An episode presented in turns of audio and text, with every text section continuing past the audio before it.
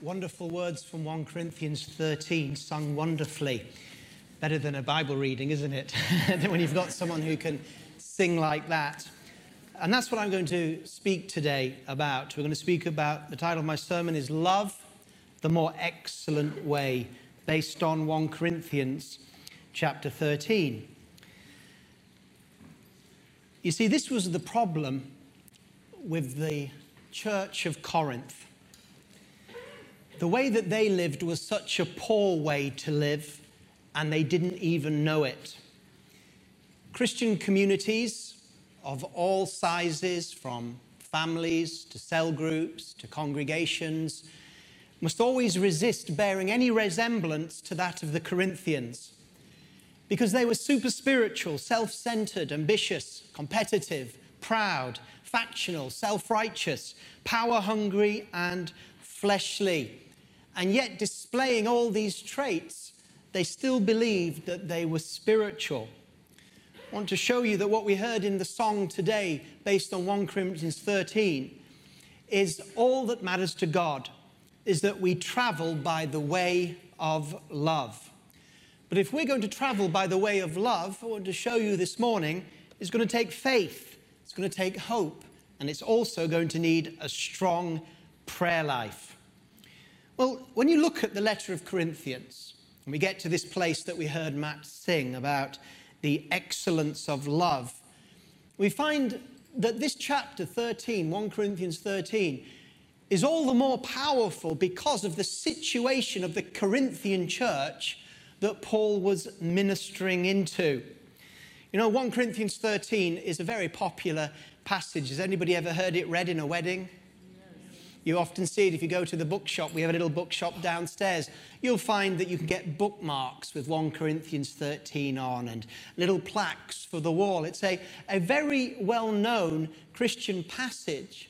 But unfortunately, although it is well known, it is one of the least understood passages in the Bible amongst Christians in the Western world.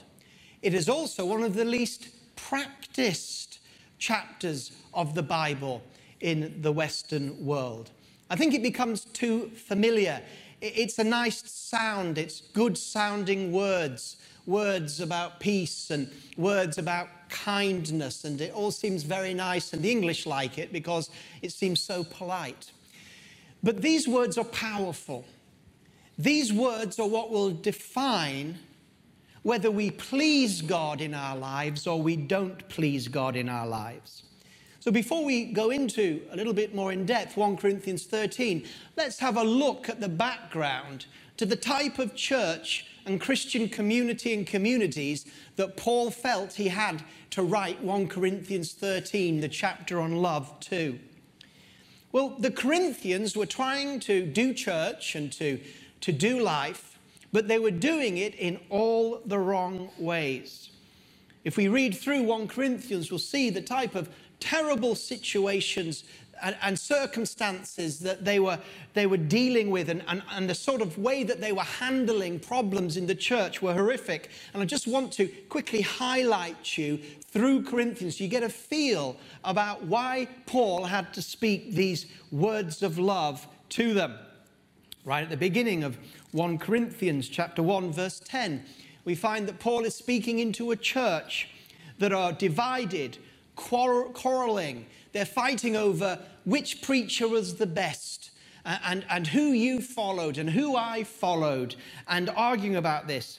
1 Corinthians 1 verse 10. Now I exhort you, brethren, by the name of our Lord Jesus Christ, that you all agree and that there be no divisions among you but that you be made complete in the same mind and in the same judgment. For I've been informed concerning you, my brethren, by Chloe's people, that there are quarrels among you. Now, I mean this that each one of you is saying, I am of Paul, and I of Apollos, and I of Cephas, and I of Christ. Has Christ been divided? Paul was not crucified for you, or were you baptized into the name of Paul? So here we, we find that, that, that really what was happening is that, that they were all discussing who was the greatest ministry, who was the greatest preacher, who had the greatest insight to the Bible. And they were forming clusters and groups around specific figures instead of forming groups around Jesus through which these figures uh, were trying to minister. And so there was arguments and fighting we also find that the Corinthians were dealing with the day to day situations of life in a carnal manner, manner, or a worldly manner, or a fleshly manner, rather than the manner of love. So if we go to uh, 1 Corinthians chapter 2 and verse 14, he speaks to them as being natural men. In other words, people that were living their life uh, without recourse to the kingdom of God principles or the Holy Spirit. They were acting as if they were non-Christians and never met God. 1 Corinthians 2:14, but a natural man does not accept the things of the Spirit of God, for they are foolishness to him, and he cannot understand them because they are spiritually appraised. But he who is spiritual appraises all things, yet he himself is appraised by no one. For who has known the mind of the Lord that he will instruct him? But we have the mind of Christ. And I, brethren, could not speak to you as spiritual men, but as men of the flesh, as infants in Christ. I gave you milk to drink, not solid food, for you were not yet able to receive it. Indeed, even now you're not able, for you are still fleshly. For since there is jealousy and strife among you, are you not fleshly? And are you not walking like mere men? For when one says, I am of Paul, another, I am of Apollos, are you not mere men? Now, this is interesting because Paul is saying to the Corinthian church, the way that you're living, the way that you're acting towards one another is not godly and it's immature. Do you remember when Matt was singing from 1 Corinthians 13? There was a, a section there about being a child and growing up. It's from 1 Corinthians chapter 13, 11, and it reads, When I was a child, I used to speak like a child, think like a child, reason like a child. But when I became a man, I did away with childish things. And now, here in this section in 1 Corinthians chapter 2, he's saying, I'm treating you like babies. You know, Jesus tells us to be like children. He says, if, if you want to be understand the kingdom of God, you should approach it as a child. Well, what does he mean by that? He means the simplicity tr- uh, and trust of a child to its parents we should have to our Father in heaven. So there's a good way of illustrating the Christian life as being childlike. But here, Paul is using the, the, the more negative view of being, a, being childish, immature, infantile, failing to grow up and just acting like one might call a big baby. And he's saying, you know, you Corinthians, the way you're living your life, you're like big babies. I wanted to give you some strong meat, which is how to live the life of love. But you're nowhere near ready. You're not even thinking about living the life of love. So I, am like giving you milk, and you can barely contain that. He was calling on the Corinthians to grow up spiritually speaking. He was calling on the Corinthians to mature and to begin to digest the meat of following God, which is the whole passage of love that, that we have seen. You know, the Corinthians were in what we might psychologically call an arrested state of development. I don't know if you know of that phrase, an arrested state of development. This is often a psychological uh, term used for, say, somebody that is growing up physically but not psychologically or mentally. So maybe for some medical reason, there may be somebody who's 30 years old, but they have a mind and understanding of, say, a six year old. We would say that there, there was a, uh, a, a, a development that was arrested there because they hadn't grown up. Well, there is a spiritual arrestment of development that people can have where they go so far in Christ, but then they never grow into the maturity that God is calling them into. They just stay where they are. And the reason is, is that they don't understand that Paul is saying in 1 Corinthians 13 that there is a better way to live your life than living it like the world. That, that a better way, or the excellent way, is to pursue love. And the crazy thing was, is that Paul was saying this to the Corinthians, saying, if you want to mature, you have to mature in love. It's the only way. But the Corinthians thought that they were mature. The Corinthians lacked no spiritual gift. The spiritual gifts were powerfully among them. 1 Corinthians 13 comes after 1 Corinthians 12, where Paul is describing the gifts to them. And then 1 Corinthians 14 speaks about the gifts of the Spirit prophecy and healing and faith and the miraculous and speaking in, in tongues. These types of, of manifestations of gifting were prevalent amongst the Corinthians. In fact, they felt that the more powerful the spiritual gift that you had, the more mature you were as a Christian. And so when we read 1 Corinthians 13, uh, Paul says things about such that if you have the, the, the tongues of angels, or if you have faith to remove all mountains, or knowledge to explain all mysteries, or charitable gifts to feed half the world, or if you're prepared to go to the stake and die for what you believe, but have not love, then you're nothing to God. This is one of the common mistakes in Christianity today that the greater gift you have, the greater your maturity in Christ.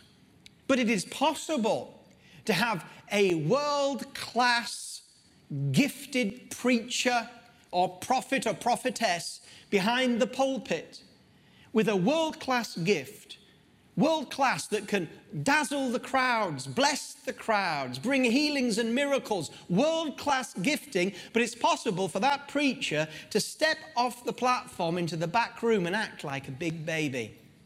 We know it's possible because it was happening here in Corinthians. Not just spiritual gifts, but whatever gift God has given to you. You may have a great gift in business or a great gift in music or a great gift in the media or whatever gift God has for you. God is going to use that gift for his blessing. But the danger is, is that you look at your giftedness and somehow that giftedness defines yourself to you and perhaps to others. People see their, your gift and they hail you for your gift. You think that because you're gifted, then therefore you're not only pleasing others, but pleasing God. But as we see, to God, your gifting means nothing to him. What he's looking for is your character and the way that you treat one another. But the Corinthians, they thought that they were kings, that they thought that they'd reached the pinnacle of Christian maturity and there was nothing that Paul needed to teach them. After all, look at the power, look at the healings, look at the miracles, look at the manifestations of God. They thought they were kings. We see this in 1 Corinthians chapter 4 and verse 8. Paul is contrasting himself with these kings of the Christian faith. That's what the Christians thought that they were. He says, 1 Corinthians 4 8, you are already filled. You have already become rich. You've become kings without us. And indeed, I wish that you had become kings so that we could reign with you. For I think God has exhibited us apostles last of all, as men condemned to death because we become a spectacle to the world, both to angels and to men. We are fools for Christ's sake, but you are prudent in Christ. We are weak, but you are strong. You are distinguished, but we are without honor.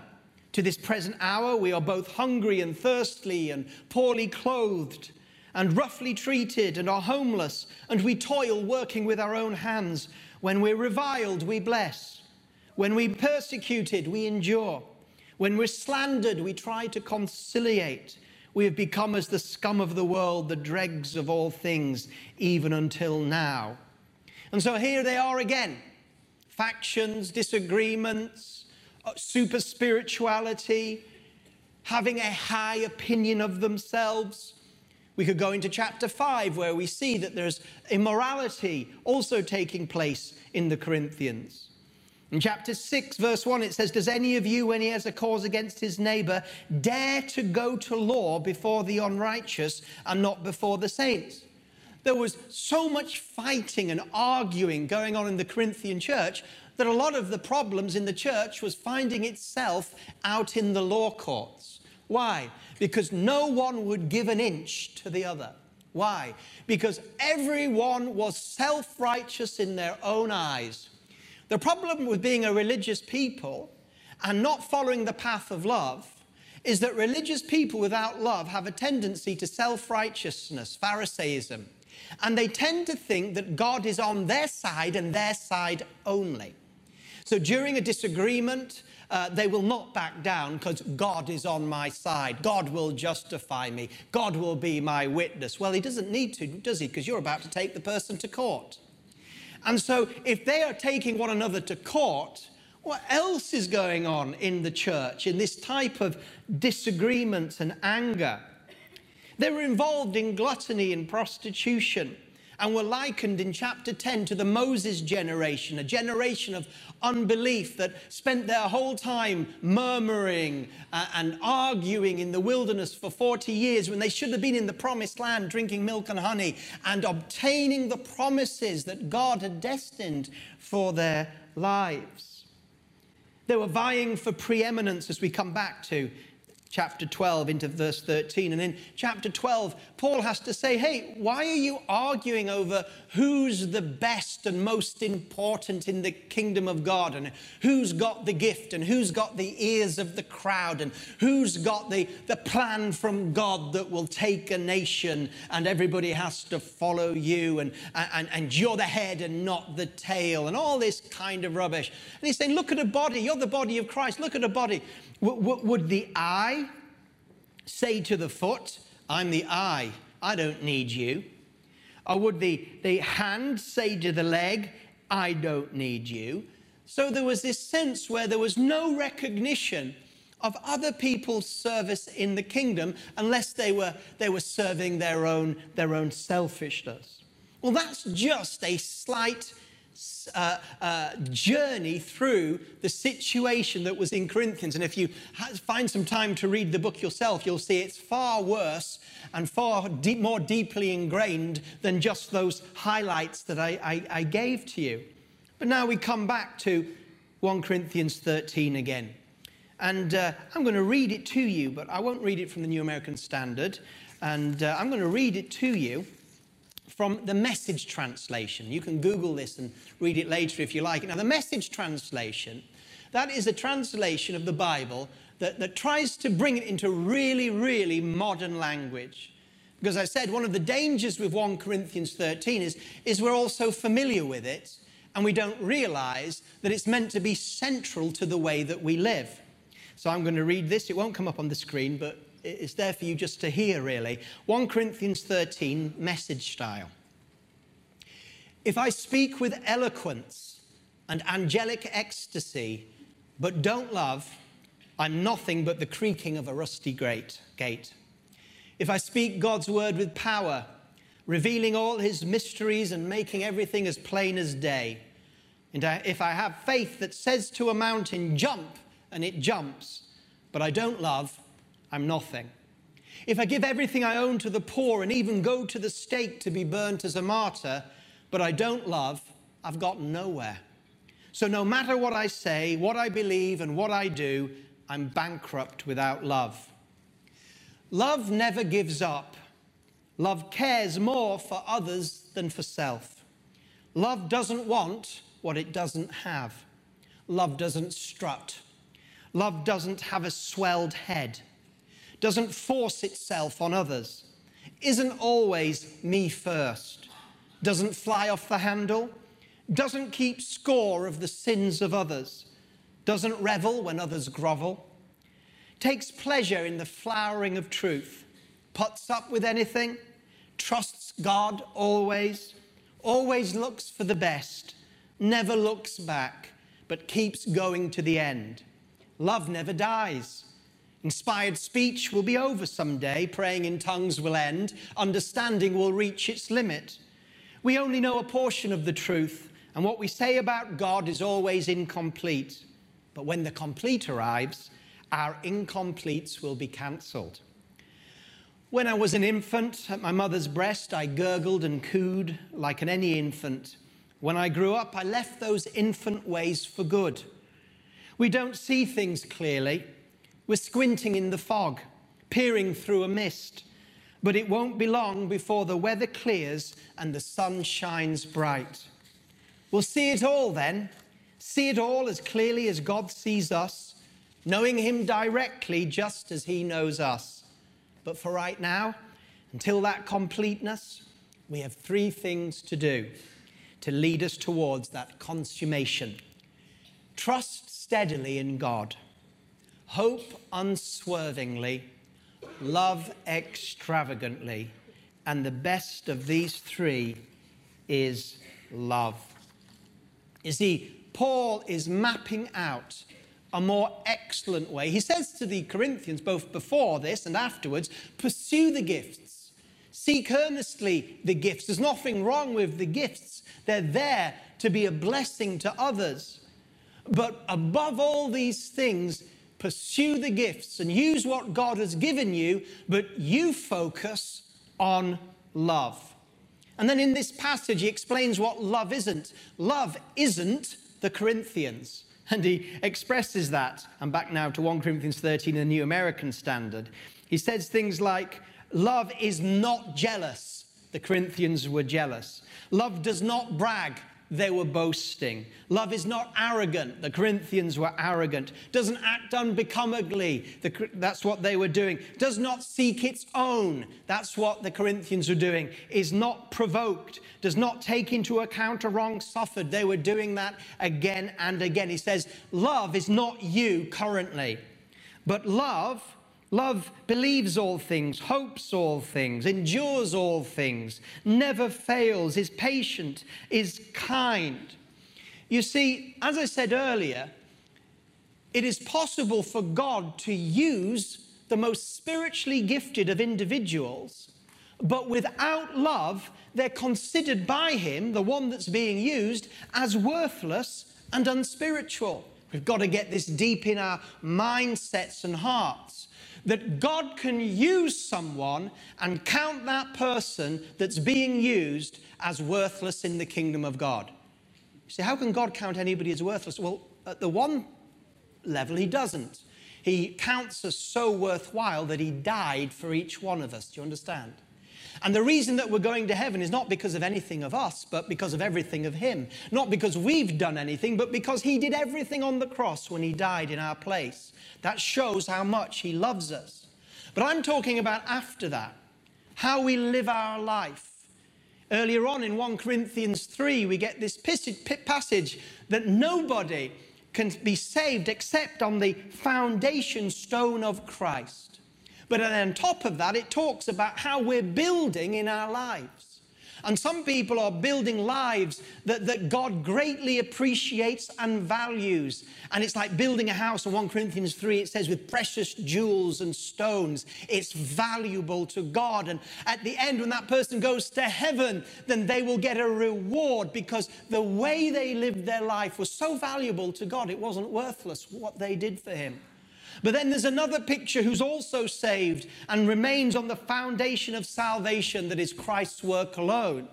But these people, these live their lives like building with straw and rotten wood. And then when they go to heaven, when God tests what they did for him and how they did, the whole thing goes up in flames and is burnt, yet they themselves are saved but through fire. Like a man or a woman whose house is on fire and everything gets burnt up, all their possessions, but they just manage to get out in their underwear. They brought nothing with them. This is the context of what we're talking about. So it's possible for a spiritual gift to be used to bless people because the spiritual gift comes from who? The Holy Spirit. And then that person thinks that somehow they're the man of power for the hour. Or, or God is pleased with them, but actually God is saying, no, your life's valueless. Because I look to see the way you treat your wife, your husband, your kids behind the scenes. I look the way that to see the way you treat the waiter who doesn't bring your food quite as you wanted it. I wait to see what you're like behind the desk in the office when you're not exercising your gift, whatever that might be. You see, the Corinthians were Pharisees, and they were putting it on on the outside instead of dealing with the issues on the inside. Now, we see this passage in 1 Corinthians 13, but this is a theme throughout the New Testament. Let me ask you, what was Jesus' new commandment to his disciples? His one commandment, his new commandment. This commandment I give to you, that you should love one another. The problem is, we, when you talk about, well, what is love? People get all confused. What is love? You can ask 100 people and get 100 different opinions. Some people think that love is an emotion, a romantic emotion. Other people think that love is generally being nice and polite. But the love we're talking about isn't a natural affinity or a natural politeness, but the love that we're talking about can only come from God. In fact, it's a fruit of the Holy Spirit. So 1 Corinthians 13 is also expressed in passages like Galatians 5 22. The fruit of the Spirit. It says, the fruit of the Spirit is love, peace, joy, peace, patience, kindness, goodness, faithfulness, gentleness, self control. The fruit of the Spirit is love. 1 Corinthians 13 is love. And then you say, well, what is love? What does love look like? It looks like joy, peace, patience, kindness, goodness, and faithfulness, gentleness, and self control. They're descriptions of what it is to show love to be self controlled. Now, these words we don't have time to go in today, but often they are misunderstood and misrepresented. So, for example, the word patience is an extremely strong word. In the Greek, it's macrothumia. It means long temperedness. It means the, uh, the ability to keep on keeping on even when it's difficult, never giving up. The supernatural uh, fruit of never giving up on someone, never giving up on God, never giving up on following Jesus. I don't know about you, I feel like giving up all the time. But if you feel like giving up, what is God doing? He's working in you the fruit of not giving up so that you can get stronger and stronger. The Roman army was said to have this patience, macrothumia, because there was a time when they would never surrender. They might get beaten in battle, but they would never surrender. They had patience. Another one I'll just pick out of the blue to show you is gentleness. Often, when we think of gentleness, you might think of someone that is sort of like very quiet and easily disturbed. And if you say boo, they jump because they're so gentle. But this gentleness, it's not talking about that kind of thing at all. But this gentleness is talking about. I've forgotten. I say, power under control. Power under control. It was especially a description of generals of armies and rulers who had great power over people, but they didn't abuse that power. They used that power and authority for the good of the people they ruled, for the good. They used it responsibly. So that's a lot different, isn't it, than, than thinking about, about you know, uh, something, humility and being sort of somehow weak. You see, love never fails. It's not weakness, but it's actually strength. I could also take you to the greatest sermon on love that was ever preached. And it's love from the beginning and it's love to the end. I refer you to the Sermon on the Mount in uh, Matthew chapter 5 through 7. And the Sermon on the Mount begins with the Beatitudes, doesn't it? And those Beatitudes are another way of expressing 1 Corinthians 13 love. Those Beatitudes are another way of speaking about the fruit of the Spirit. Blessed are the merciful, for they shall receive mercy. Blessed are the peacemakers. Blessed are the poor in spirit. Blessed are those who mourn. Blessed are those who hunger and thirst for righteousness. That's a picture of somebody walking in love. Finally, I could well, not finally, I could take you to many other passages, but finally today I can take you to the wisdom that comes from above that we find in James 3:17. James 3:17, the wisdom from above is first pure, peaceable, gentle, reasonable, full of mercy and good fruits, unwavering, without hypocrisy. And the seed whose fruit is righteousness is sown in peace by those who make peace. James 3:17. These are just a few passages I'm putting together like pieces of a jigsaw puzzle to tell you that what love is and how it's expressed can be found in many passages. And love is powerful, it's not weak. Love is a picture of Jesus, and Jesus loved. Yet there were times, wasn't there, when, when Jesus was very confrontational. You see, love doesn't say that you just don't deal with the issues of life. Keep running away from them. Keep avoiding them. Don't meet life's issues or difficulties or difficult peoples, if I can put it that way, head on, but just capitulate because you're so loving. No, on the contrary, love deals with situations. But when it deals with situations, it checks itself to make sure it is dealing with a difficult situation with the right love attitude. You hear what I'm saying? That's it. People without love have to deal with the same situations that people with love deal with. The Corinthian way, the way of the flesh and the works of the flesh, or what James would call wisdom from below, sensual, uh, uh, uh, demonic, they're dealing with the same things, but it's how you deal with it that matters to God. Know, uh, somebody used to, uh, somebody would um, quote Machiavelli, who said, The ends justify the means.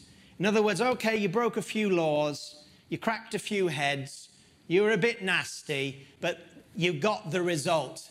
And in the end, isn't it the result that matters? God is the opposite to Machiavelli. The ends do not justify the means, but the means are everything to God. Whether you succeed in a situation or fail in a situation is not what God is looking at primarily. He's looking at how you dealt with the situation to determine whether it was successful or not.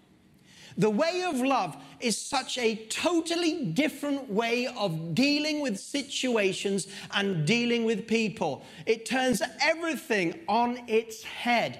You need God to walk in love. That's why uh, it, when it ends, it talks about faith, hope, and love. You need to trust God. You need to believe God that God is in control of your life ultimately and not those that are around you. Because if you believe that your life and your future is ultimately controlled by those that are around you, then, then you will be manipulating them consciously or not. You'll be putting your hope and faith in them. And when they disappoint you, you'll be angry. You'll want to hit, you know, strike back because they didn't give you what you wanted or what you felt God wanted you to give. give. And you'll be just like in the world, but with a spiritual veneer. You'll be really thinking that human beings uh, will open the door or close the door. And you become trapped into this human rat race and you'll be just like the rest, but a veneer of Christianity like the Corinthians. But when you begin to act by the principles of love, whatever the situation demands, then you become a very different person, especially before God. This is why you need to have a prayer life to be able to deal with your life with the principles of love. We'll do a whole series on this one day, but I'm just setting out the fact that there's a more excellent way to live this week than perhaps the way that we're living it. That there are more excellent principles to put into practice in order to deal with God's with problems that actually mean something to God. We need a strong prayer life for this, and next week I'm going to be speaking on a topic to undergird what I've laid out here today. And, and that topic will be take it to the Lord. Take it to the Lord in prayer. Take it to the Lord. Because I've discovered, and I don't always do this, but I have discovered that the times when I take a difficult situation to the Lord and cover it in prayer and trust God and have faith in God that He hears prayer and pray, if I don't know what to pray, your will be done, your kingdom come, and ho- have hope that God will work things out in the end. Out of that prayer closet, there's a freedom and a sense of less pressure to have to make it happen. Why? Because I've spoken to the Lord of glory in the, in the marketplace, in the, sorry, in the, in the secret place, so that I can now enter the marketplace with the confidence. It's prayed over. I've dealt with my issues. I may have to del- deal with them again tonight, but I've dealt with my issues my anger, my frustration, my jealousy, my fear, my envy, my fear that things won't work out. I've taken it to the Lord and I've gone to Him and I've prayed and I've prayed and I've prayed, and things have begun to change on the inside. And I know that God has heard me. Now I'm free as best as I'm able to put into practice the principles that I've been speaking about the fruit of the Spirit, wisdom from above, the love passage, the Sermon on the Mount. I can do it. Why? Because I've dealt with it in prayer. Now I don't feel like I have to be a rat with the other rats in the rat race. Now I feel I can offer something to somebody out of the presence of God that they couldn't offer by themselves. That, that, there's something that's covered, there's something that ultimate, that, that even if it doesn't work out like I hoped, God heard I did it the right way, and love never fails. Ultimately, love never fails. You can think you failed going the love way, but love never fails. Love will always win.